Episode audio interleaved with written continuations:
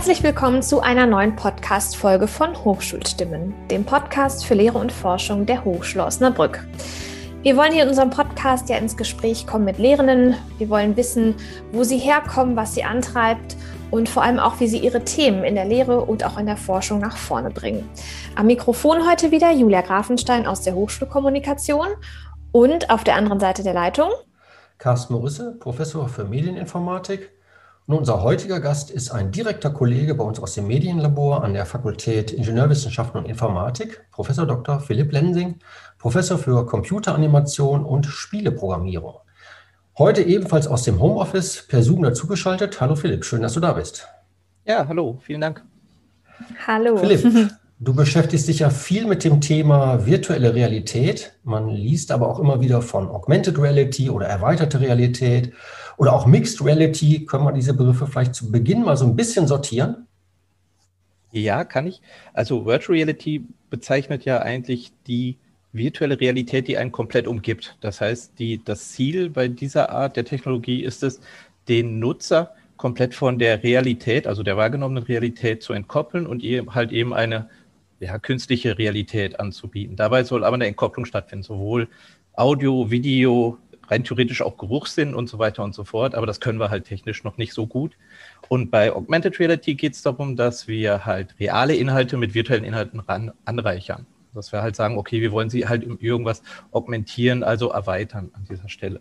Und Mixed Reality, das ist so ein bisschen problematisch, weil diesen Begriff hat so ein bisschen Microsoft für sich geclaimed, dass sie halt eben ihre Technologie Mixed Reality Technology nennen und die meinen damit halt vornehmlich ihre HoloLens bilden. Und in der Wissenschaft war es aber eigentlich eher so, dass wir sowas als Kontinuum sehen. Das heißt, wir haben Virtual Reality, Augmented Reality und die normale Realität und alles dazwischen ist sozusagen Mixed Reality. Aber wie gesagt, der Begriff ist aber auch nicht klar definiert. Aber in der Wissenschaft sagen wir halt, okay, das kann auch Virtual Reality oder Augmented Reality sein. Halt alles, was dazwischen ist, wäre halt auch denkbar. Vielleicht kannst du uns mal so ein paar Anwendungsbeispiele für den Einsatz dieser Technologien geben. Du bist ja auch gerade so in der Forschung ziemlich aktiv und hast etliche Projekte. Vielleicht nimmst du uns mal so ein bisschen mit. Was sind denn da so die spannendsten Anwendungen, die du da oder die ihr da so verfolgt?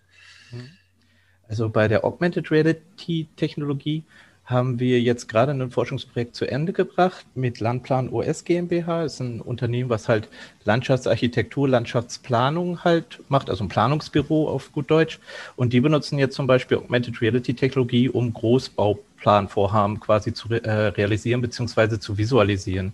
Das heißt, wenn hier eine Starkstromtrasse geplant wird oder halt eben äh, Windkraftanlagen, dann kann man die halt sich durch einen Pad, ne, entweder iPad oder meinetwegen durch Smartphone halt anschauen und kann sich angucken, wenn denn das Ganze so umgesetzt werden würde, wie es denn in der Landschaft aussehen würde. Das haben wir jetzt gerade erfolgreich abgeschlossen und die vertreiben jetzt dieses Produkt dafür. Das heißt, ich halte dann sozusagen die, die, die Kamera äh, sozusagen in die Landschaft rein, äh, mache sozusagen das Bild der Realität und projiziere dann da im Prinzip so ein Windkraftrad rein. Genau. Der große Vorteil dabei, also Klassischerweise machen die solche Visualisierung schon, halt insbesondere wenn so ein größeres Bauprojekt ansteht, dann werden halt entsprechende Büros engagiert und das ist Handarbeit. Ne? Die gehen dann wirklich hin, müssen das alles vermessen und verarbeiten das Ganze dann mit Photoshop und so weiter und so fort. Und das wäre aber schöner, wenn man das für mehrere Standorte direkt hätte und auch eventuell Bürger an die Hand geben kann und sagen kann, okay, guck doch einfach mal aus deinem Garten, ob du diese Anlage überhaupt sehen kannst. Die Idee dahinter ist natürlich zum einen die Bürgerpartizipation, ne, dass sie einfach sich mehr an diesem Prozess beteiligen. Auf der anderen Seite möchte man dafür aber auch sorgen, dass bestimmte Ängste halt im Vorhinein gar nicht aufkommen. Das heißt, dass halt eben nicht alle schreien, oh, wie könnt ihr nur das verschandelt alles, sondern dass man sich einfach vorher einen Eindruck holen kann und ob überhaupt irgendwas verschandelt wird. Ähm, wir haben in diesem Zusammenhang, ähm, hatte quasi Landplan OS GmbH halt auch gerade eine Visualisierung für die Schleenburg quasi mal vorgestellt, hier für meine Gemeinde, wo ich wohne, in Bissendorf. Und da konnte man halt sehen, wie so eine Starkstromtrasse geplant werden würde. Das ist dann natürlich schon sehr beeindruckend, wenn man das dann halt real sehen kann und ich sozusagen auch aus meinem eigenen Garten das mal betrachten kann. Genau. In im Bereich Virtual Reality, da haben wir halt mehrere Projekte gemacht. Ähm, eins, was jetzt auch abgeschlossen ist, war ist schon ein bisschen was her. Das war vor zwei, drei Jahren mit Sword and Pepper, wo es halt darum geht, ähm, entsprechende Fertigungshallen und Fertigungs- oder Produktionsketten oder Produktionswerkstraßen quasi in Virtual Reality zu visualisieren, aber auch halt so ein Stück weit die Partizipation von den Nutzern halt mit reinzubringen, so dass man halt Sachen von der Maschine annehmen kann, virtuell und die dann weiterverarbeiten kann, so dass so die Mensch-Roboter-Kommunikation da auch mit reinspielt. Das war aber in einem sehr frühen, ähm, ja, in einem sehr frühen Prototypenzustand. Genau. Sonst ist natürlich Virtual Reality Thema Games halt ein wichtiges und spannendes Thema. Wir haben jetzt gerade ein BMBF-Projekt äh, akquirieren können, was jetzt zum Januar diesen Jahres gestartet ist, wo wir einen Virtual Reality Leitstand bauen wollen, um halt ein Rafter Krass Mikroskop aus der Universität damit zu steuern. Da haben wir halt sehr viele Bildschirme, sehr komplexe Anwendungen, wo man viele Regler und so weiter steuern muss. Und das wollen wir ganz gerne in Virtual Reality machen, weil man dort halt eben sehr viele Sachen gleichzeitig betrachten können muss.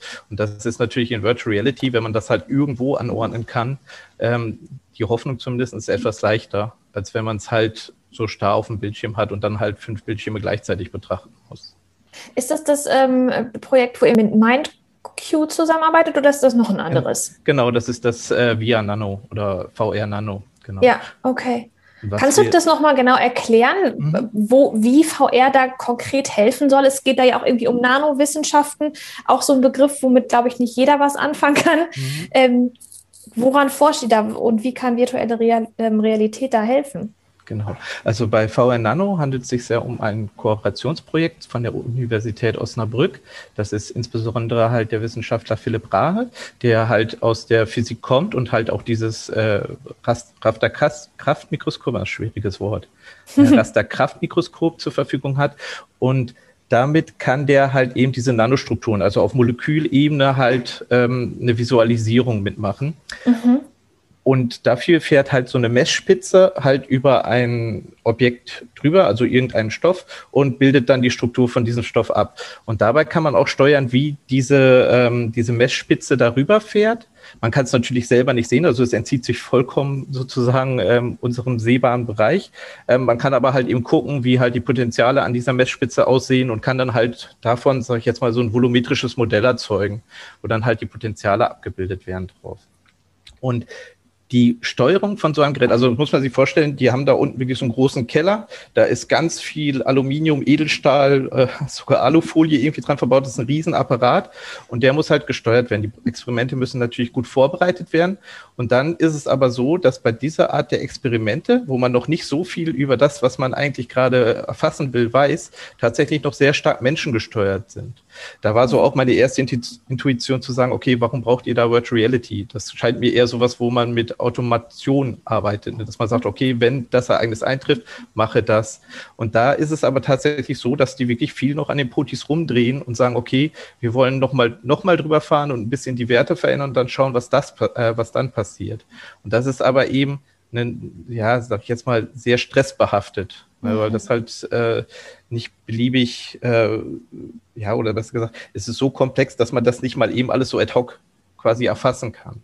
Und da kommt halt diese Technologie mit wieder rein, weil wir zum einen sagen können, okay, wir können die Steuer, äh, Steuerung so ein bisschen intuitiver gestalten, dass wir nicht sagen, wir haben jetzt irgendwie drei Regler, sondern wir können tatsächlich den kompletten Raum nehmen zur Bewegung. Auf der anderen Seite muss man hier aber auch beachten, dass die Bewegung an sich also wenn wir jetzt zum Beispiel, angenommen, wir würden jetzt ganz einfach mit so einem klassischen ähm, Virtual Reality Headset arbeiten und ich würde irgendwie einen Controller in der Luft bewegen, dann habe ich dadurch keinen Mehrwert, um irgendwelche komplexen Maschinen zu steuern, weil das immer noch eine sehr wenig filigrane Steuerungsart ist. Das heißt, damit kann ich grobes Zeug machen, aber nichts Feines.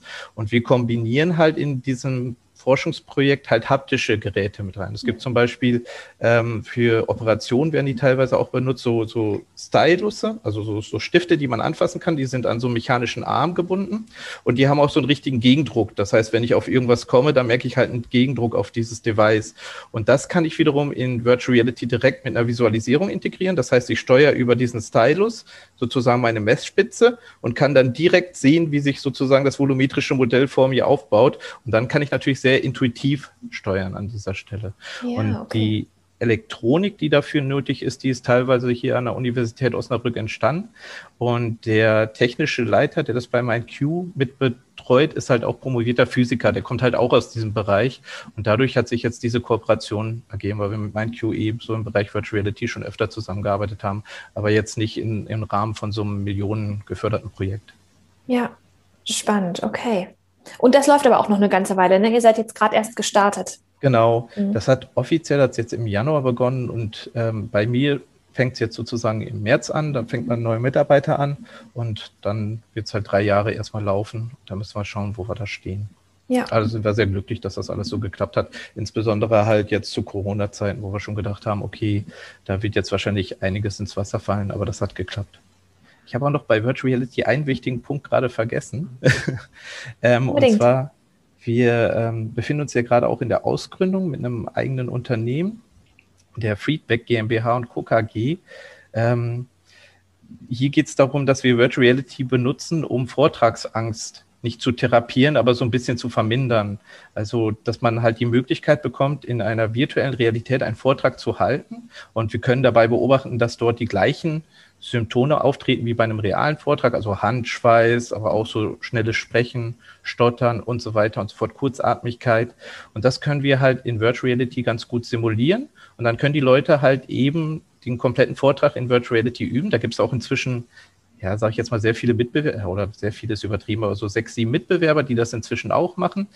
Der Vorteil dieser Technologie ist, dass sie den Trainer nicht außen vor lässt. Das heißt, das ist so ein, so ein System, was gepaart ist. Das heißt, wir haben auf der einen Seite denjenigen, der so ein bisschen besser werden will in seiner Rhetorik und auf der anderen Seite halt den, der die Rhetorik wirklich bewerten kann. Und wir sagen nicht, okay, es muss jetzt alles algorithmisch passieren. Wir machen natürlich ein paar Sachen algorithmisch, wie zum Beispiel äh, Sprechgeschwindigkeit, Sprechlautstärke und sowas, oder ähm, dass wir es auch transkribieren können, also was gesprochen wird. Aber letztendlich ist uns wichtig, dass der Trainer halt noch mit reinkommt und sagt, hör mal, ähm, du hast das hier zwar alles rhetorisch ganz schön gemacht, aber man versteht es nicht. Also mhm. du, du musst es irgendwie anders erklären. Und diese Semantik, die können wir nicht prozedural derweil noch nicht prozedural lösen. Und da kommt halt dieses System mit rein. Und der Trainer hat dann irgendwelche Stellschrauben, mit denen er dann sozusagen die virtuellen Zuhörenden dann irgendwie steuern kann, in ihrer äh, Gestik beispielsweise, dass sie irgendwie genau. äh, müde aussehen, einschlafen oder sowas. ja, also das ist ja so das ganz Klassische. Ich habe das äh, bei meinen ersten Vorlesungen ja auch erfahren, so dieses also entweder, dass jemand im Publikum lacht und man weiß gerade nicht, warum gelacht wird, ob man gerade vielleicht irgendwie was Peinliches gemacht hat, ne? und dann ist man mhm. erstmal so leicht äh, verunsichert, aber auch äh, Desinteresse, so zum Beispiel, dass man auch ständig auf sein Handy guckt. Und das mhm. kann der Trainer halt steuern. Wenn er gerade das Gefühl hat, okay, der Vortrag wird monoton, dann lässt er halt einfach 60 Prozent im Publikum jetzt auf ihr Handy gucken. Das machen die natürlich nicht alle zeitgleich, das wäre dann so ein bisschen awkward, wenn die alle zeitgleich mhm. das Handy in der Hand nehmen, aber die würden dann so nach und nach immer, vorne wird vielleicht mal jemand einschlafen, schlafen. Das Schöne ist auch, dadurch, dass der Helm da ist, können wir halt auch Augenkontakt zum Sprecher herstellen. Ähm, wir haben zum Beispiel auch ein deutsch, ich glaube, ein deutsches Produkt, wo die mit äh, Blue Screening arbeiten. Das heißt, da nehmen die tatsächlich reale Personen, schneiden mhm. die Silhouette aus und stellen die dann halt ähm, in diesen virtuellen Hörsaal, sage ich jetzt mal. Die können dann einen natürlich nicht mit den Augen verfolgen. Das mhm. heißt, wenn ich so ein bisschen rüberlaufe oder mal so eine Geste mache, dass man bitte mal auf die Projektion schauen kann, dann kann der Trainer die Leute dann einfach in dem Moment auf die Projektion schauen lassen. Und das macht schon einen Unterschied, ob einen quasi jemand verfolgt mit den Augen oder eben nicht. Ne, das äh, wiegt gleich ganz anders dann an der Stelle. Klar, genau. klar. Da, da sind wir jetzt so ein bisschen von Corona, äh, ich sag mal, gefoppt worden, weil wir mhm. sind jetzt im Jahr, äh, Februar, Ende Februar mit dem ersten Produkt fertig geworden, also Version 1.0. Und wir hatten jetzt für 2020 relativ viele Messeauftritte damit geplant und die mhm. sind jetzt alle ins Wasser mhm. gefallen. Und dann hatten wir halt überlegt, okay, es wäre jetzt ganz schön, wenn wir das Produkt so an dem Markt gehabt hätten, dass die Leute schon sehen, okay, ich kann meine ganzen Vortragsreihen trotzdem noch machen, trotz Corona, weil ich es halt alles per Remote machen kann. Also es ist jetzt nicht zwingend nötig, dass der Trainer und der Trainierende im gleichen Raum sind. Ne, aber wir haben sozusagen noch gar nicht diese Marktsichtbarkeit, mhm. um jetzt zu sagen, okay, nutzt dieses Produkt. Und das ist jetzt gerade so ein bisschen schade, weil es so ein bisschen eine Lösung äh, in bestimmten Bereichen dieser Branche gewesen wäre, aber wir jetzt so sozusagen gar keinen Zugang mhm. an der Stelle haben. Aber die Beispiele, die du jetzt genannt hast, sind ja sehr vielfältig, ja, äh, so von dem Anwendungsfeld her. Kannst du auch irgendwie, könntest du schon einschätzen, was noch irgendwie möglich sein wird, beziehungsweise was auch definitiv nicht geht, ja, wo wird virtuelle Realität äh, nicht funktionieren? Weil äh, ich meine, wenn man einmal mal so ein Ding aufgehabt hat und in einer ja doch äh, Anwendung steckt, die einen stark äh, erfasst, wo man wirklich tief eintaucht, dann, dann, dann hat man ja schon sowas wie einen Realitätsverlust. Ja, äh, kann ja schnell passieren. Ja, aber wo siehst du da, sag mal, wirklich doch Chancen in welchen Bereichen? Wo siehst du auch ganz klar Grenzen? Also man muss ganz klar sagen, das ist jetzt gerade ein Hype. Ja, und ähm, der wird auch wieder runtergehen und die Leute werden sehen, dass Virtual Reality das nicht alles, also im Moment ist so das mein Gefühl dabei, dass die Leute vergessen, dass es vorher schon dreidimensionale Visualisierung gab. Und jetzt sind die, oh, man kann ja alles in 3D visualisieren. Das konnte man aber vorher. Wir haben sozusagen, anstatt jetzt, ähm, sage ich jetzt mal, der Boxen, haben wir jetzt Kopfhörer. Und die mhm. Kopfhörer mhm. gehen so ein bisschen besser auf uns ein, was wir machen. Ähm, es ist dann immer eine sinnvolle Sache, wenn es halt was im mentalen Zustand des Nutzers ändert. Das heißt, dass man wirklich sagen kann, okay, es wird ein anderes Gefühl erzeugt im Kopf, dass man sagt, okay, ich fühle mich präsent in der Situation. Dann ist das was, was gut funktioniert und da werden wir, glaube ich, auch noch mehr sehen in dem Bereich, weil technisch wird es auf jeden Fall besser werden. In dem Moment, wo ich aber darüber rede, dass dieser mentale Zustand nicht erreicht werden oder das gar nicht wesentlich ist, bleiben wir zum Beispiel jetzt mal wieder bei Produktion. Ähm, ich könnte mir zum Beispiel nicht vorstellen, dass jetzt irgendein äh, Mitarbeiter, der in der Fertigung tätig ist, permanent so ein Device aufhat und sozusagen damit eine Maschinenbedienung macht. Mhm. Das ist äh, anstrengend. Es gibt auch viele harte technische Probleme, die dafür sorgen, dass man das auch nicht zu lange am Stück machen soll. Und das wird sich jetzt auch, also das sind keine einfachen Probleme. Da kann man nicht einfach mit Algorithmen irgendwie eine Lösung machen, sondern muss wirklich äh, eine Technik her. Also, und die ist sowohl mechanisch als auch natürlich ähm, ähm, elektronisch geprägt dann an der Stelle. Und da, da sind wir noch nicht. Das heißt, vieles, was so gerade hochkommt, denke ich, wird wieder abflachen. Spiele sind immer noch ein spannender Bereich, wobei wir da sozusagen das äh, Nintendo Wiimote-Problem haben. Ne, im, als die Nintendos ähm, Wii rausgekommen sind, haben alle eine Nintendo Wii gekauft und alle waren begeistert, wie toll das mit dieser Bewegungssteuerung funktioniert und dass man jetzt Tennis spielen kann. Und dann hat, also die hat sich wirklich wie geschnitten Brot verkauft, die Konsole. Und dann haben, sind natürlich ganz viele Softwareentwickler hingegangen und haben Spiele dafür gemacht. Und dann haben die aber festgestellt, okay, die kaufen die Konsole, aber die kaufen keine Spiele dafür, weil die letztendlich nur dieses Tennis haben wollen. Und da, dann merken die auch sehr schnell, wo die technischen Grenzen von dieser mhm. Technologie sind. Und dann sagen die einfach, ja gut, jetzt habe ich ein bisschen Tennis gespielt, aber wer hat Bock jeden Abend, wenn er sich stattdessen auch einen Film angucken könnte oder irgendwas mit dem Controller auf der Couch spielen könnte, die ganze Zeit rumzutanzen und zu bewegen. Das heißt, diese, diese Anfangseuphorie ist dann sehr schnell wieder abgeflacht? Mhm. Und genau das kann man jetzt natürlich auch sagen, wenn wir jetzt im Bereich Spiele sind. Das macht halt immer dann Spaß, wenn man zum Beispiel irgendwie ein Horrorspiel spielt und man, sag ich jetzt mal, nicht so wie ich, ich könnte jetzt nicht noch Horrorspiele mit einer VR-Brille spielen. Das würde mich viel zu sehr beanspruchen und ich hätte Angst, dass ich irgendwie einen Herzinfarkt bekomme. Ähm, aber das ist natürlich dann was Spannendes, weil dann erlebe ich dieses Spiel ganz anderes. Aber ich will nicht jeden, jeden Abend sowas erleben. Ne? Das ist halt so das Nächste. Das heißt, auch hier wird es wohl auf lange Sicht auf ein Nischendasein äh, rausgehen das sagen auch viele Experten in dem Bereich, dass Virtual Reality vielleicht nicht die Technologie ist, die sozusagen jetzt alles ändert. Bei Augmented Reality, da sind die Leute euphorischer. Darf man sein?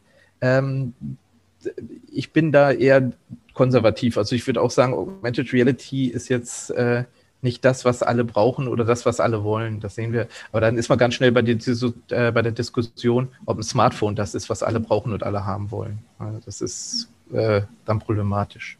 Aber äh, ich kann mich an eine Diskussion mit Studierenden erinnern vor Jahren, die wir geführt haben zu diesem Thema World of Warcraft und wie viel Zeit sozusagen investiert wird, weil sie halt da sozusagen so abgetaucht sind und dann schon irgendwie so einen Realitätsverlust haben.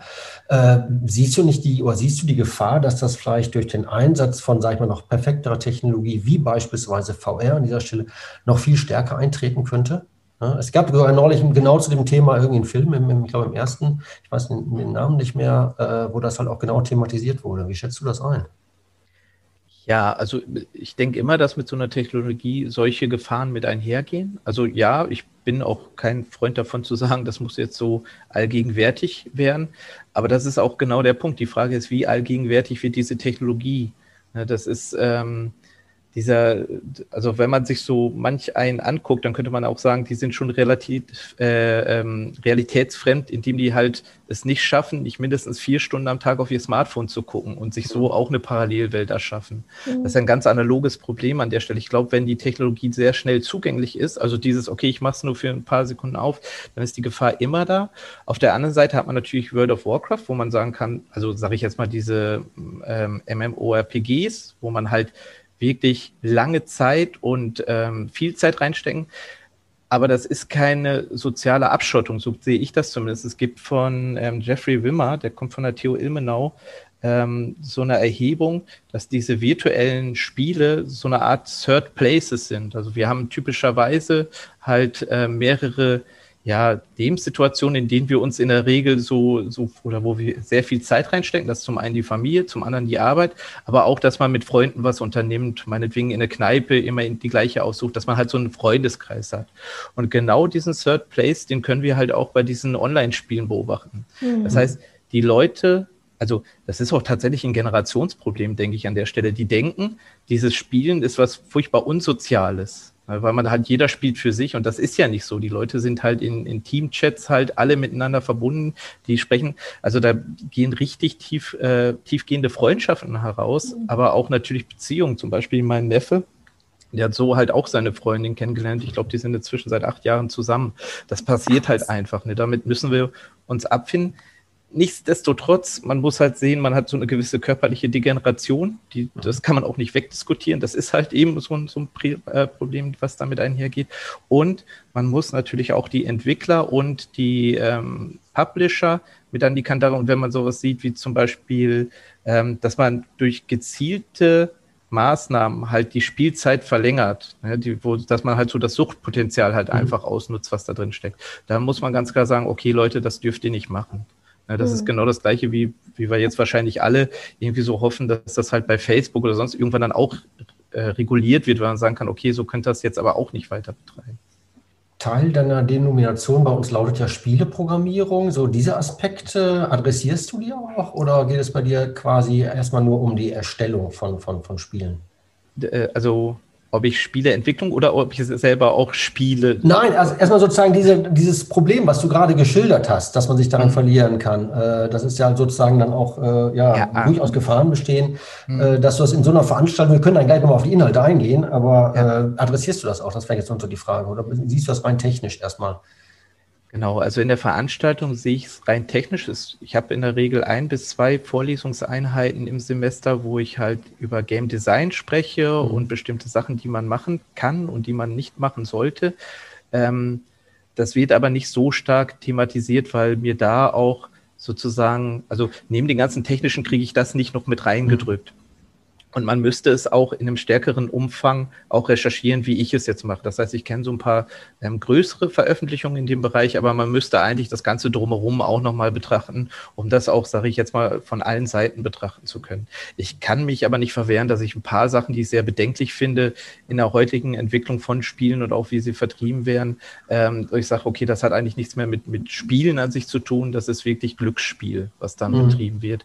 Und mhm. das äh, sage ich, das kann ich, also das kommt irgendwie meiner Definition von, von Videospiel einfach überhaupt nicht entgegen. Und das lasse ich dann natürlich auch mal gelegentlich fallen.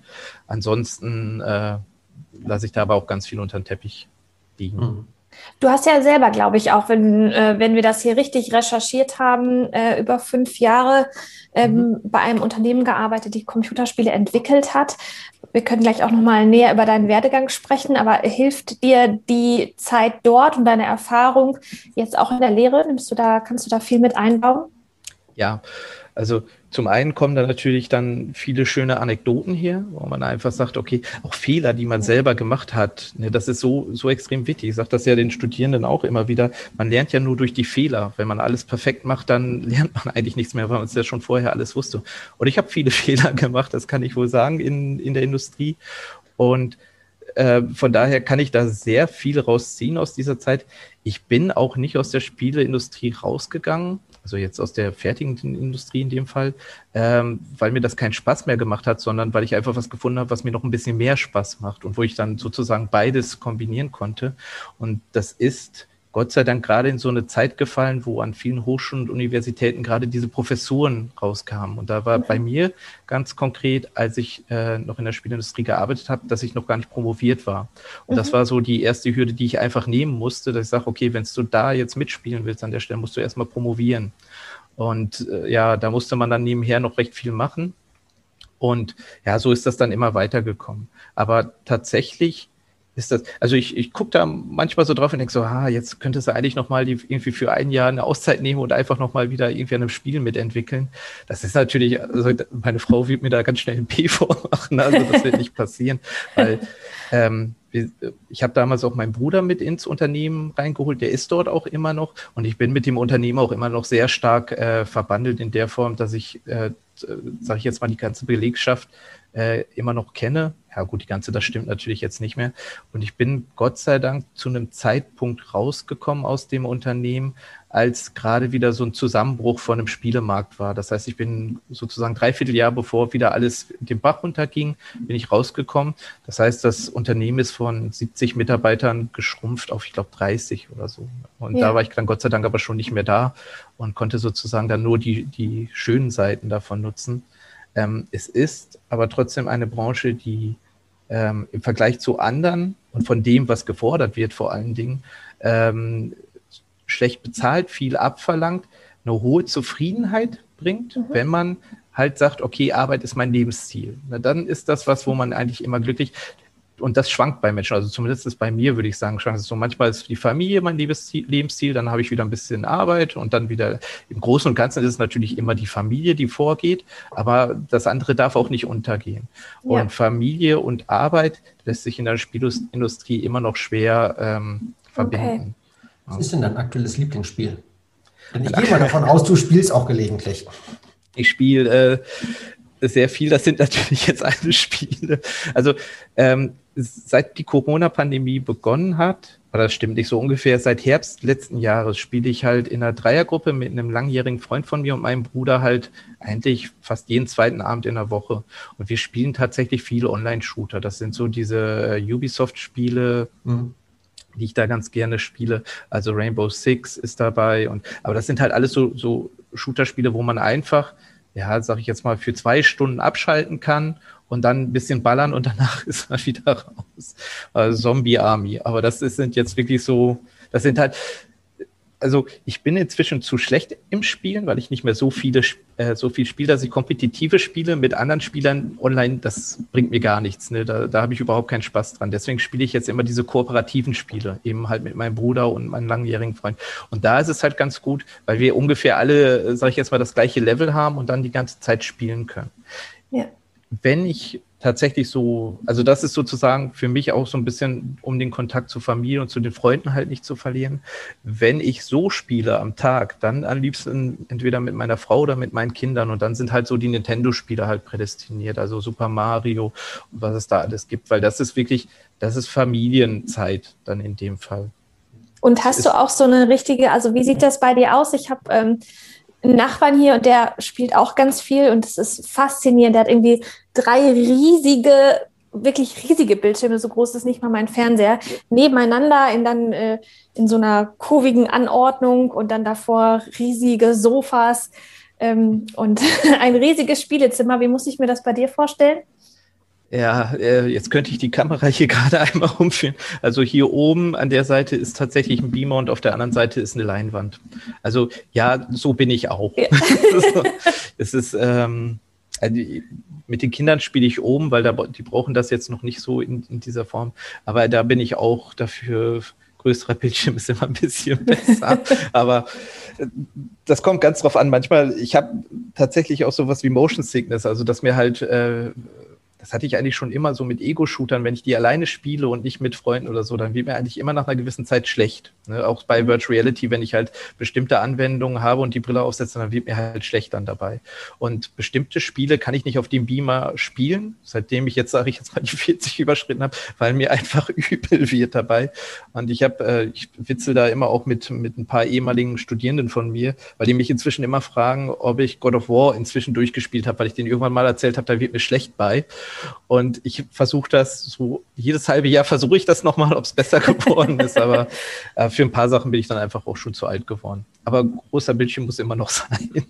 Man liest in diesem Zusammenhang jetzt mit, mit VR ja auch genau zu diesem Thema äh, VR-Sickness oder VR-Krankheit. Gibt es da schon irgendwie profunde Aussagen? Äh, kann man da irgendwas gegen tun?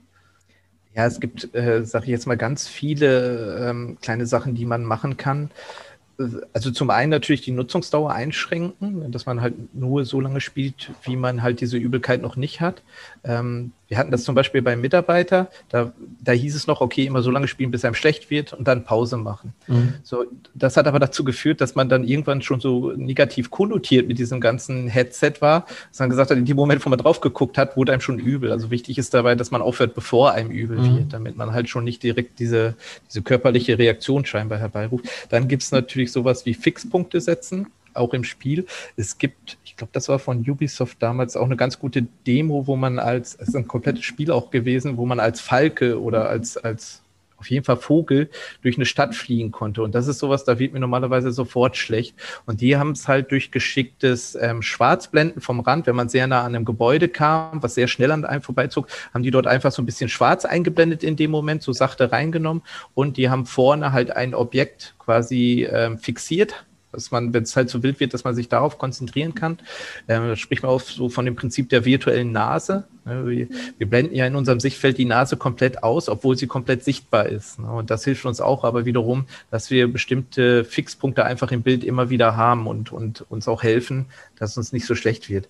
Dann gibt es natürlich auch sowas, also alles, was man gegen die Reisekrankheit nutzen kann ähm, funktioniert auch eben bei dieser Simulator Sickness. Das hat ja den gleichen Ursprung in dem Fall. Ne? Ob ich jetzt auf dem Schiff bin mhm. und irgendwie den stehenden Horizont sehe, mhm. aber ich selber bewegt werde, ne, das ist äh, ganz prinzipiell das Gleiche. Ne? Also ich bekomme halt einfach vom Gleichgewicht sind andere Daten als vom optischen oder vom Sehapparat. Ne? Das äh, da gibt es halt Medikamente für. Auf dem Schiff habe ich den Nachteil, hier gibt es den Ausschalter nicht. Ja. Ich bin auf was Ja, also das ist aber auch scheinbar irgendwie generationsbedingt. Ich weiß nicht, ob das jetzt mit der Verknöcherung von dem Vestibulärsinn zusammenhängt. Ne? Dass mhm. wir, wir haben ja hier so, ein, so einen kleinen Knochen, der dafür sorgt, dass wir ja, unser Gleichgewichtsorgan haben und der soll ja im, im Alter soll der so ein bisschen verknöchern, dass der nicht mehr ganz so gut funktioniert. Ich hatte das vor, boah, wann war das so? Vor zwei, anderthalb, zwei Jahren hatte ich das mal, dass ich so, nachdem ich den ganzen Tag im Garten gearbeitet habe, mich irgendwann abends hingelegt habe und dann bin ich aufgewacht und alles hat sich gedreht. Und das war, also das war richtig unangenehm, weil ähm, sobald wohl scheinbar der Vestibularsinn, halt also der Gleichgewichtssinn sagt, okay, du drehst dich, machen die Augen die ganze Zeit so ein Zickzack, weil die das ausgleichen wollen, weil die wirklich denken, dass diese Drehung gerade stattfindet. Und es wird ein wirklich sehr, sehr schlecht. Und die, die Sache war dann tatsächlich, dass es dort halt irgendwie festgehakt hat. Und da musste der Körper das äh, über ein paar Tage selbst wieder zurück regularisieren. So, das ist halt gesagt, also nach zwei, drei Tagen war das dann nicht mehr spürbar, aber letztendlich war das halt ein falscher Impuls, der dann vom Körper gesendet wurde und der musste so adaptiv scheinbar nachgestellt werden. Aber äh, als ich das hatte, da dachte ich auch, okay, du bist alt geworden.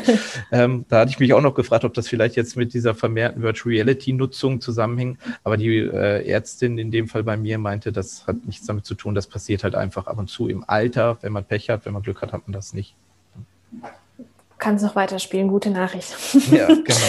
Jetzt hast du ja gerade schon selber gesagt, ähm, genau, du, du spielst auch ganz viel. Vielleicht können wir noch mal einen Schritt zurück machen von ähm, ich spiele gerne, da ist ja jetzt noch nicht unbedingt der Berufswunsch geboren. Wie bist du darauf gekommen, das zu studieren, was du studiert hast und vor allem jetzt auch das beruflich zu machen, was du beruflich machst? Weil ich gerne spiele. nee, es, ähm, ich weiß nicht, ich hatte, ich meine Eltern waren damals relativ früh, früh dran, mir einen Computer zu. Ich glaube, das war da vielleicht sieben oder acht. Ich krieg's jetzt nicht mehr so ganz genau, auf jeden Fall im Grundschulalter. Mhm. Ähm, und mein großer Bruder hatte damals einen C64 und äh, ich wollte auch einen. Dann wollten sie nicht noch einen C64 damals, der war teuer, äh, holen. Da habe ich einen Atari 800 XL bekommen.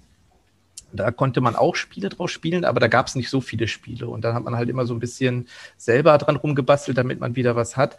Aber de facto ist es wirklich so, dass ich als Kind und Jugendlicher wirklich viel gespielt habe. Ich war auch kein guter, guter Schüler, das muss ich auch dabei sagen. Ich habe äh, meine Mutter ist tot, deswegen kann ich das jetzt so sagen. Ich habe wirklich viel Schule geschwänzt, auch schon in der Grundschule. Ähm, das will ich jetzt niemandem empfehlen, ähm, aber mein großer Bruder, der hat irgendwann mitgekriegt, okay, ähm, wenn ich Mama sage, ich bin krank, dann schickt die mich nicht zur Schule. Und dann irgendwann hat er mir gesagt, okay, wenn du nicht zur Schule gehen willst, dann sag einfach, Mama, du bist krank. Ja, und meine Mutter, die hatte das wohl als Kind selber so ein einschneidendes Erlebnis, dass sie halt äh, sehr krank mal zur Schule geschickt wurde und sie dort halt wirklich mit dem Krankenwagen dann abgeholt wurde. Das heißt, das war wohl was, was sie für sich selber festgestellt hat. Okay, ich schicke meine Kinder nicht zur Schule, wenn sie krank sind. So, jetzt ist man natürlich als Kind und Jugendlicher dazu geneigt, dann zu sagen, sehr häufig, okay, ich bin krank. Und äh, ich habe meine Schulzeit bis zur 12. Klasse wirklich kein, also gab es so ein paar Steckenpferde, äh, Pferde, Mathematik und so, das hat mir eigentlich immer viel Spaß gemacht. Informatik war zum Beispiel in meinem Fall zur Schulzeit überhaupt nicht so das große Thema. Da hat man halt so ein bisschen Logo gemacht oder irgendwie so eine, so eine kleine Zeichnung gemacht, aber da waren die Lehrer auch überhaupt nicht auf der Höhe. Mhm. Und ich konnte auch wirklich nach der zwölften Klasse bei mir, also ich hatte nach, also ich komme ja sogar von der Hauptschule und habe dann auf der, ähm, auf der Handelsschule noch äh, weiter als Schüler, also als, ich will immer Student sagen, aber als Schüler dann gearbeitet. Also habe dann einfach versucht, dann irgendwie noch ein bisschen die Schule zu verlängern. Und das hat mir aber auch überhaupt keinen Spaß gemacht. Und dann auf der kaufmännischen Schule habe ich dann wenigstens zehn Fingerschreiben gelernt. Das war aber auch so das Einzige, was ich da spannend fand. Ähm, und dann zu der Zeit kam dann im Bocholt, wo ich äh, geboren bin, gab es dann so einen Ausbildungsberuf und das war eine Kombination aus Schulausbildung und halt eben, ähm, ja, eigentlich ist es nur eine Schulausbildung, aber man kriegt halt eben den Berufsabschluss dazu. Und das war der informationstechnische Assistent. Und ab da ging es bei mir steil bergauf. Also da waren dann die Noten plötzlich mit 1, irgendwas, eigentlich in allen Fächern. Und ab da wusste ich, okay, das ist genau das, äh, was ich weitermachen will. Und dann halt ähm, wir hatten einen Pflegefall bei uns in der Familie. Das heißt, ich musste, oder besser gesagt, wir haben das so gemacht. Mein Bruder und ich, wir haben beide meinen Vater gepflegt. Der mhm. war querschnittsgelähmt. Und da war für uns klar, okay, wir machen jetzt ähm, zum Beispiel, als wir das Studium begonnen haben, dann gehen wir beide in den gleichen Studiengang, weil man dann immer so abwechselnd mal eine Vorlesung ausfallen lassen kann, dann kann der andere aber hingehen. Und so ist halt das ganze Studium in dem Fall gelaufen. Und mein Bruder, der ist halt durch diese ganze Computeraffinität auch sehr stark in diese Spieleentwicklungsgeschichte reingegangen und so konnten wir uns auch perfekt ergänzen dann an der Stelle. Und so hat sich das dann alles ergeben mit der Zeit. Und dann ja. Studium, da hatte ich halt Glück, dass ich einen Informatikprofessor hatte, der sehr stark an mich geglaubt hat und mich sehr stark auch äh, gefördert hat, wo ich definitiv heute noch von profitiere. Und so hat sich das halt einfach ergeben. War eine schöne Zeit. Also ich habe auch immer das Studium als was gesehen, was ich jetzt gar nicht unbedingt mache, um diesen Abschluss zu bekommen, sondern ich wollte wirklich studieren. Also mich haben wirklich die Themen massiv interessiert, die dort gelehrt wurden. Mhm. Und ich fand das, ähm, also ich, ich war damals, aber als ich von der, von der Handelsschule, ich war gar nicht, also ich habe das nicht verstanden, was die da, es gab dann immer so eine Computerwoche nannte sich das, da konnte man dann quasi für eine Woche dort halt was, was Spannendes mit Computern machen. Und das war aber eigentlich für Studenten gedacht, nicht für Schüler. Und ich habe das nicht verstanden, was die Professoren da gesagt haben. Und das hat mich so geärgert, weil ich das alles spannend fand, was die gemacht haben. Und das hat mich halt immer mehr in diese Richtung gedrückt, dass ich das dann einfach lernen wollte, also ich wollte es halt verstehen und ich war, ich weiß auch noch, wie, ich, wie platt ich war, als ich dann so das erste Semester, also schon dieser Vorkurs, dass ich echt dachte, okay, das ist viel zu viel, was sie einem beibringen wollen. Die packen einem immer mehr drauf, immer mehr drauf. Und ich war nach zwei Wochen im Studium, dachte ich mir, okay, das musst du abbrechen. Da hast du die irgendwie zu viel vorgenommen. Und erst so mit nach und nach mit dem Durchbeißen ist es dann immer besser geworden. Ja. Und damals war mein Professor, der ähm, der halt Informatik gemacht hat, der hatte damals schon so Spieleprogrammierung für sich entdeckt. Und da war der recht früh. Das war das Studium 2001 gestanden. Das dürfte es ungefähr 2002, 2003 hatte er das sozusagen in seine Lehre dann schon so eingebaut. Und da war dann alles sozusagen schon in diese Bahn gesetzt.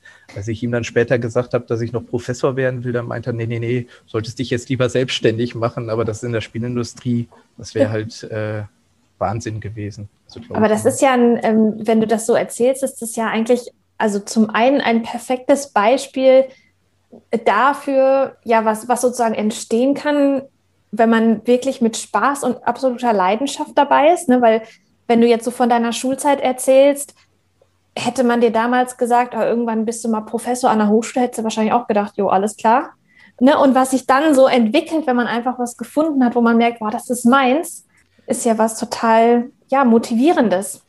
Das denke ich auch. Ich, hab, ich musste immer noch so, so ein bisschen in die Vergangenheit zurückdenken und so ein bisschen lachen, weil ich damals, äh, ich glaube, das gibt es heute noch, dieses BIS, irgendwie Berufsinformationszentrum ja. oder so.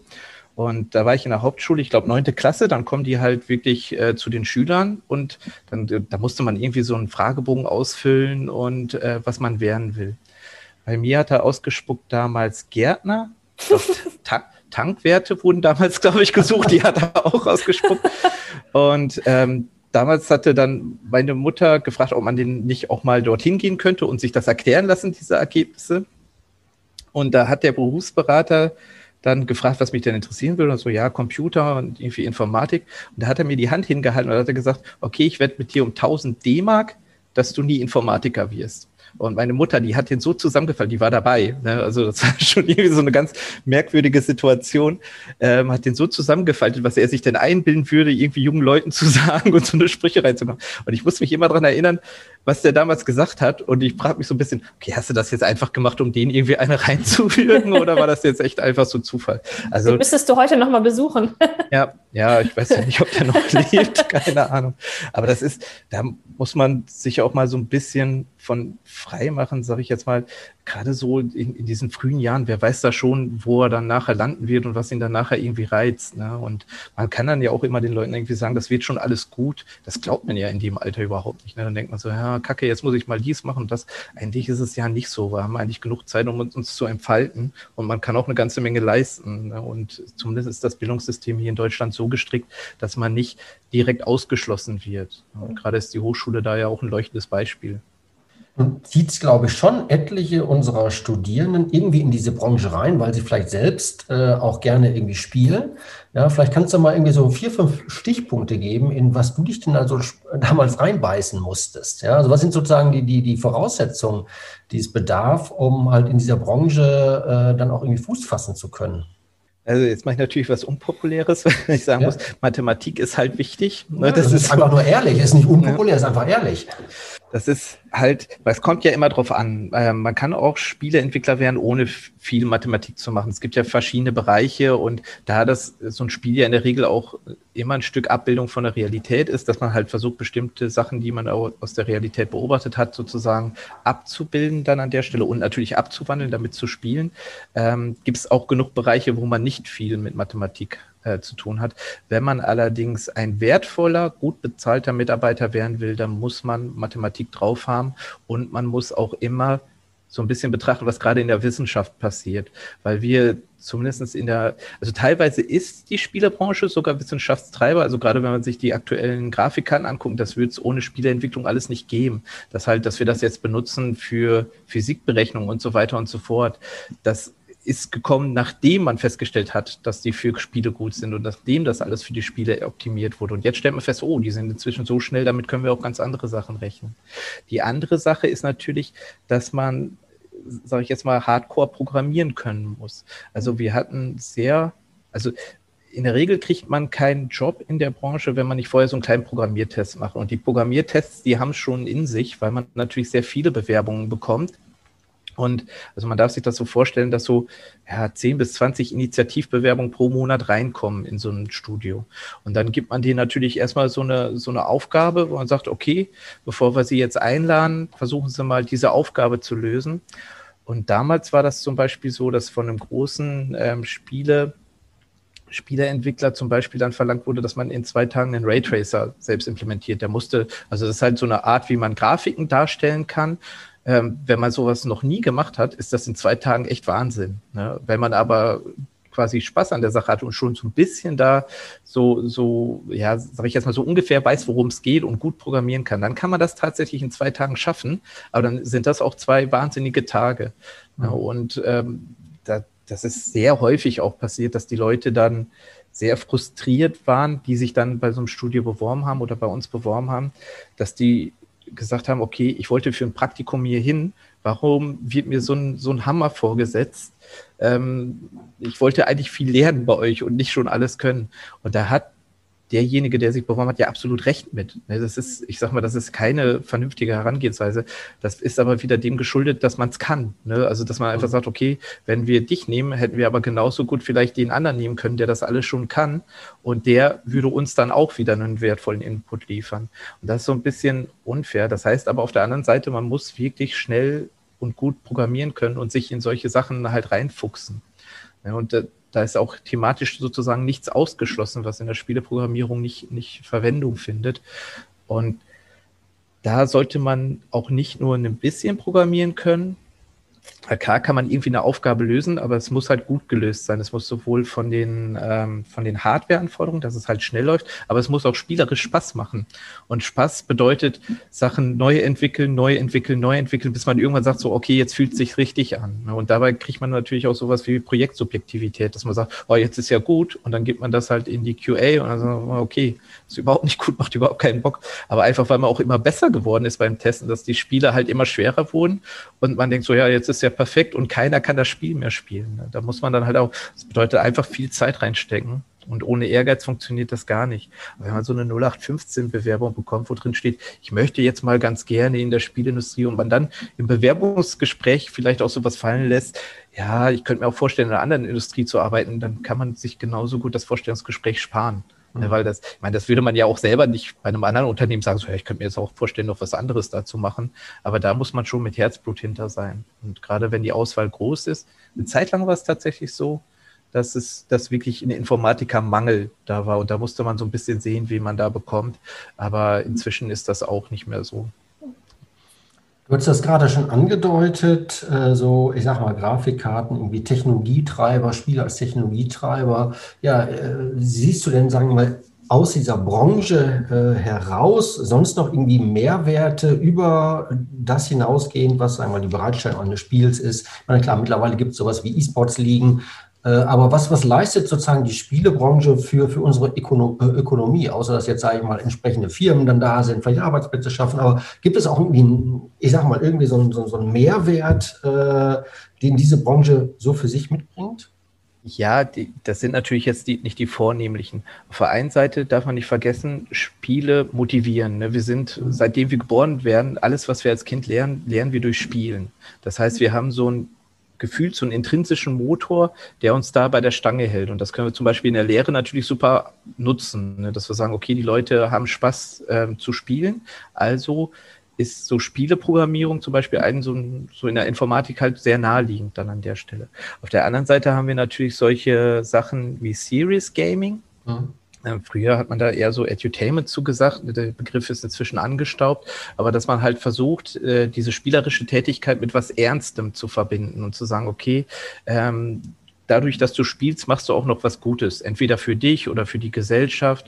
Also ein Beispiel zum Beispiel irgendwie mit einem sprechenden Mülleimer, wo man dann einfach, wenn man das in den richtigen Mülleimer reinwirft, dass der dann irgendwie was Nettes zu einem sagt. Oder als bestes Beispiel immer dieser Smiley, wenn man zu, wenn man passend fährt von der Geschwindigkeit, nicht zu schnell. Und dann so ein weinenden Smiley, wenn man zu, zu schnell fährt. Ne? Das ist eine Form von Gamification, also so ein Serious Game, wo man sagen kann, okay, wir wollen den lachenden Smiley. Das ist mehr als quasi irgendwie so ein Ding ist zu schnell oder so, sondern wir wollen wollen den lachenden Smiley dann haben. Wir wollen was, worüber wir uns freuen können. Und da sind Spiele natürlich immer auch schon Bestandteil gewesen ich glaube, da gibt es ganz viele, aber die würden mir jetzt nicht alle ad hoc mhm. einfallen. Ich glaube aber, da gibt es auch sozusagen aus jedem Bereich gibt es immer positive und negative. Auf der anderen Seite haben wir natürlich auch sowas wie halt eben die aktuelle Entwicklung, dass man halt so das Gefühl hat, dass sehr viele Prinzipien von Glücksspiel in die Spiele Einzug bekommen und dass es sozusagen überhaupt keine Regulierung gibt und Kinder plötzlich Zugang zu Glücksspiel bekommen. Halt eben in solchen Tarngewändern von irgendwelchen vermeintlich äh, ja, sag ich jetzt mal, harmlosen Spielen. Das muss man halt auch sehen dann dabei. Aber sonst Technologietreiber ist halt so, denke ich, ein ganz wichtiger Faktor dann dabei. Auch die Virtual Reality Technologien, also dass die Oculus Rift zum Beispiel jetzt so massiv ähm, performt. Da an der Stelle ist ja auch, weil es ein Spieleentwickler, der Steve Palmer, der das Ding mitentwickelt hat, zusammen mit John Carmack, der dann später halt mit in das Unternehmen, wenn, wenn die dieses Teil nicht so mal rausgebracht hätten, da ist ja nichts technisch überhaupt nichts krasses mhm. dran. Das ist letztendlich ein Smartphone-Display und zwei Sammellinsen davor. Ne? Aber durch diese Sammellinsen wird es halt einfach viel besser. Und dadurch, dass die, die ähm, Display-Technologie so viel besser wird. Und letztendlich ist es auch wieder von der Spieleindustrie quasi zu diesem, ja, durch diesen, zu diesem Wandel gekommen dann an der Stelle. Wenn wir jetzt nochmal so einen Blick wieder auf unsere Hochschule werfen. Wir sind jetzt sozusagen seit fast einem Jahr, na, ich sage jetzt mal virtualisiert in Anführungszeichen. Ja, wir treffen uns nicht mehr in realen Hörsälen und Seminar- und Besprechungsräumen, sondern machen das halt hier via so eine äh, Zoom-Konferenz beispielsweise. Und wenn wir jetzt mal so diese Möglichkeiten, über die wir heute so ein bisschen gesprochen haben, VR, AR, ähm, wenn wir das einfach so ein bisschen weiterdenken. Ja, was schätzt du denn mal? Wo kann sich denn so eine Hochschule hin entwickeln? Äh, bleibt die, wenn wir jetzt die Pandemie vorbei ist, äh, kommen wir wieder zurück in unsere, in unseren ja, alten Abläufe oder siehst du auch irgendwie Chancen, wo jetzt das, was du sozusagen in Lehre und Forschung vertrittst, das vielleicht nochmal in besonderem Maße eine Rolle spielen könnte? Also ich hoffe, dass es auf jeden Fall wieder zurückgeht zu dem Präsenzbetrieb. Ähm, ich merke das bei mir selber einfach, weil ich glaube, man muss ab und zu mal so diesen Kreislauf verlassen, den man sonst immer so als, als Tag hat. Ne? Jetzt weiß ich bei dir, Carsten, du machst halt viel Sport. Mhm. Das äh, wird bei dir für den Ausgleich sorgen. Bei mir fehlt dieser Ausgleich zum Beispiel und da muss ich irgendwie ab und zu mal rausgehen. Ähm, einfach nur, damit ich nicht wahnsinnig werde in eigenen vier Wänden. Ich sag mal so, äh, Virtual Reality und Augmented Reality wieder so als allgegenwärtiges Beispiel für, äh, wie es sozusagen unseren Alltag neu definieren kann. Ich hoffe, da haben wir noch ein paar Jahrzehnte oder am liebsten noch ein paar Jahrhunderte, dass es so weit kommt. Ich meine, so naturgemäß bin ich natürlich sehr für diese Technologien, aber sie müssen sozusagen nicht alles Bestehende ersetzen. Und natürlich im Hochschulbetrieb fände ich es schade, wenn ich jetzt zum Beispiel meine Vorlesung komplett in der Virtual Reality halten müsste und die Studierenden auch nur noch als Avatare zu sehen wären, dann würde mir was fehlen. Es wäre möglich, ne? und ich glaube, dass die Entwicklung dorthin auch äh, gehen wird. Aber irgendwann wird wahrscheinlich so dieser Prozess wieder ankommen, wo man sagt, so, okay, brauchen wir das? Ist das so das Richtige? Und das ist sehr, äh, im Moment hat das alles noch diesen spielerischen Charakter. Irgendwann wird entweder was Seriöses raus entstehen. Es kann aber auch dummerweise, das, das sehen wir ja jetzt erst so in der kurzen Zeit, ähm, dass es halt auch eben komplett in die falsche Richtung geht und dann irgendwie keiner so richtig versteht, was jetzt das Problem ist und warum das jetzt alles so ist. Und das fände ich bei dieser Technologie, also gerade bei Augmented Reality, man stelle sich vor, man hat nicht mehr die Möglichkeit, das äh, Smartphone in die Tasche zu stellen, sondern ich kriege es wirklich direkt ins Blickfeld eingeblendet. Und was das dann bedeuten würde für die Gesellschaft. Also ich hoffe davon, machen wir uns frei, dass wir das wollen. Also das halte ich nicht für, für optimal und auch nicht erstrebenswert. Deswegen finde ich, ist das als Nische weiterhin spannend und soll auch so sein. Auch zum Beispiel zu Therapiezwecken, ne? also auch in der, in der Medizin, alles äh, super. Aber es soll bloß kein, kein ubiquäres äh, Element werden, also bloß nicht allgegenwärtig und immer und überall. Das fände ich furchtbar. Und meine Vorlesung möchte ich nicht in VR halten. Ich möchte Studierenden die Möglichkeit geben, damit ich nicht jedes Mal 40, 50 Leute zusammenrufen müssen, in Virtual Reality ihren Vortrag zu halten, um ihn dann aber in der Realität halten zu können. Also soll der eine unterstützende Technologie nach meinem Gutdünken sein, als äh, eine allgegenwärtige. Okay, ja, so ein bisschen mit Blick auf die Uhr, wir haben jetzt die Stunde fast schon voll. Ähm, du hast eben schon mal ganz kurz erwähnt, ich glaube, dein, dein, dein Doktorvater oder dein erster Informatikprofessor, ich weiß gar nicht mehr ganz genau, ähm, aber Leute, die dich inspiriert haben auf deinem Werdegang, äh, der ja nicht so stringent war, wenn man sich das überlegt, was du eben nochmal erzählt hast, so deine Schullaufbahn, wer hat dich inspiriert und wer tut es vielleicht auch immer noch? Da kann ich jetzt tatsächlich mehrere aus. Das ist da tatsächlich auch sowas, wo ich mal, also je älter man wird, guckt man ja immer, gerade wenn man eigene Kinder hat, okay, was hat einen selber damals geprägt, ne? Und man will es dann natürlich für die Kinder auch so machen. Ähm, meine Eltern haben mich insofern geprägt, dass zum Beispiel meine Mutter, die war eine extrem starke Frau, extrem selbstständig. Mein Vater ist, da war ich glaube ich 13 oder 12 oder 13, hat ihm diesen ähm, Unfall gehabt und dann querschnittsgelähmt und meine Mutter musste sich dann weiter um uns kümmern dann an der Stelle. Und die war ähm, nicht auf den Mund gefallen. Wenn der irgendwie jemand blöd gekommen ist, dann hat die das aber auch richtig raushängen lassen. Ganz so krass wollte ich es jetzt nicht, aber ich war halt immer beeindruckt, wie wie vehement sie auf bestimmten Standpunkten äh, bleibt, wenn sie das für wichtig hält. Ja? Ähm, ganz so, weil sie sich damit auch viel Stress gemacht hat, wollte ich es jetzt nicht so, aber das war schon so was, wo man sagen muss, okay, ähm, die hat dir auf jeden Fall beigebracht, ähm, wie du an einer Sache dran bleibst. Ja? Und dann ist natürlich so mein älterer Bruder, der mich viel halt auch in der Zeit unterstützt hat. Und ich mich, auch wenn ich viele Sachen heutzutage mache, frage ich mich immer noch, okay, was will denn jetzt Frederik, also mein älterer Bruder, dazu sagen und wie würde das werden, so, sozusagen wie so ein innerer Spiegel, der dann drin ist, der hat mich da auch so innerfamiliär sehr stark geprägt, auch überhaupt mit dieser ganzen Computeraffinität. Letztendlich hat er das und er hätte eigentlich genauso gut der Professor sein können an der Stelle, so vom Potenzial, was da ist, wäre das äh, gar nicht die Frage. Und dann haben mich tatsächlich als nächstes natürlich neben den Freundeskreis, der halt immer da sind, haben mich aber auch Lehrer stark geprägt. Das hat in dem ähm, in der Ausbildung zum informationstechnischen Assistenten, war das der Elektrotechniklehrer. Der hatte wohl früher äh, beim Bund gelehrt und auch seine ganze Ausbildung gemacht und der war streng. Mein Gott, war der streng. Also der, der, der genau, der hat, der hat wirklich bei allem, was man gesagt hat, darauf geachtet, dass man es richtig sagt. Der war sehr, sehr streng, aber er war nie unfair dabei. Man hatte immer so das Gefühl, das, was er macht, also die Erwartung kann man schaffen, wenn man sich ranhält und ihm nicht blöd kommt dabei. Und der hat auch so ein bisschen diesen ganzen Spaß an Elektrotechnik dann, weil wo ich einige Mal sagte, okay, mich interessiert das Programmieren, nicht die Elektrotechnik. Und er hat es tatsächlich geschafft, obwohl er sehr streng war und hohe Anforderungen hatte, dass er, dass man trotzdem sagt, okay, Elektrotechnik interessiert mich auch.